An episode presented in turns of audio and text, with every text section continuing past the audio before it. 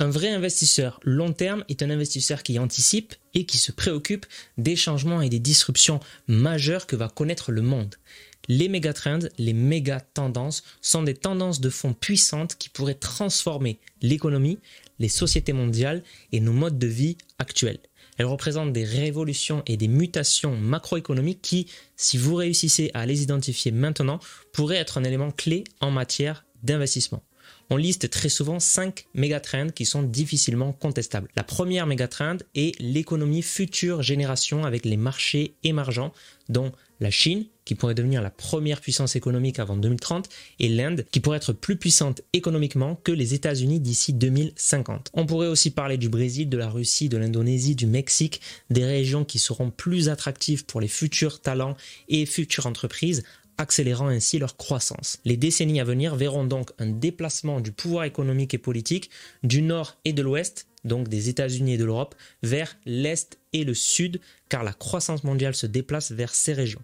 Donc des changements majeurs qui auront forcément des impacts sur les portefeuilles des investisseurs. La deuxième méga-trend est les changements environnementaux, dont je pense tout le monde a en tête, avec des thèmes comme les énergies renouvelables, l'eau, l'alimentation du futur, la mobilité du futur, etc. La troisième méga-trend est les changements démographiques et sociaux liés à la santé, liés au vieillissement de la population, avec un tiers de la population mondiale qui pourrait avoir plus de 60 ans d'ici 2050, liés au changement de consommation et à la démographie croissante, etc. En 2030 notamment, la Chine et l'Inde auront 1,5 milliard d'habitants, donc 3 milliards à eux deux. On parle aussi de la méga trend d'urbanisation croissante, avec deux tiers de la population mondiale qui pourrait vivre en ville d'ici 2050.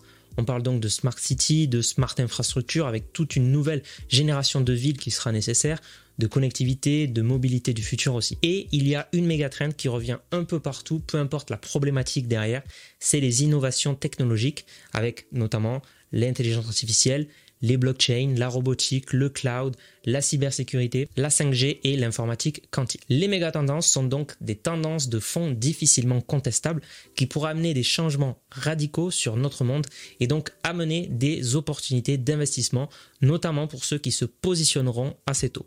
Au contraire, parier contre elles pourrait être un exercice hasardeux. Du coup, comment incorporer ces méga tendances dans son portefeuille en bourse? Donc, pour incorporer ces méga tendances dans son portefeuille, il faut repenser la diversification.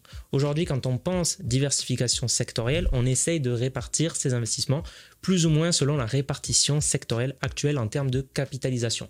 Mais les mégatrends pourraient rebattre les cartes de la répartition sectorielle. Le secteur de la santé, par exemple, avec une population croissante, une espérance de vie qui s'allonge et des coûts de santé qui augmentent, eh bien ce secteur pourrait prendre de plus en plus d'importance. Et si on regarde historiquement, les secteurs d'investissement ont connu déjà des changements majeurs. Au milieu du 19e siècle, c'était le secteur des transports qui s'accaparait la majorité de la capitalisation boursière. Les parts en capitalisation boursière ont bien changé depuis avec notamment la santé, les communications et évidemment le secteur des technologies qui ont pris beaucoup d'importance. Les méga tendances pourraient donc nous faire réfléchir à notre exposition aux différents secteurs et aux différentes thématiques qui ressortent des mégatrends. Certains essaieront donc de pondérer leur investissement en fonction du monde de demain et non pas en fonction du monde d'aujourd'hui.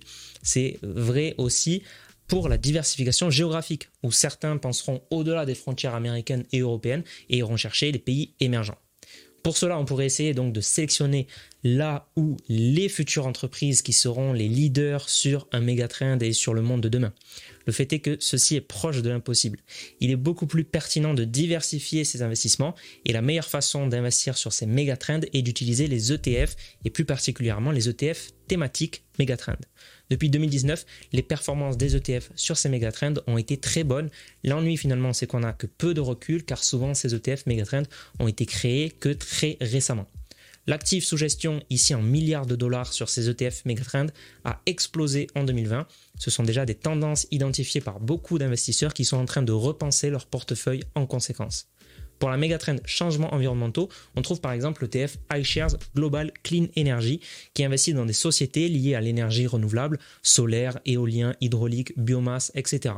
Il a déjà plus de 6 milliards de dollars d'encours avec des frais à 0,65% par an. À noter que les frais des ETF mégatrends sont souvent plus élevés que ceux des ETF classiques, mais cela reste raisonnable et ça peut valoir le coup en termes de secteur et de pays. Il faut comprendre aussi que les mégatrends sont des thèmes transverses qui touchent souvent plusieurs secteurs et plusieurs pays.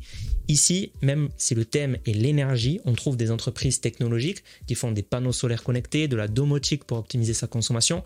On retrouve des services publics fournisseurs d'énergie, on trouve évidemment des industriels, etc. Dans cette mégatrend changements environnementaux, on pourrait aussi citer l'ETF Lixor New Energy et le Lixor MSCI Future Mobility. Le Lixor Future Mobility investit dans toute la chaîne des véhicules électriques, des véhicules autonomes, de la mobilité partagée et des nouvelles méthodes de transport de passagers et de marchandises.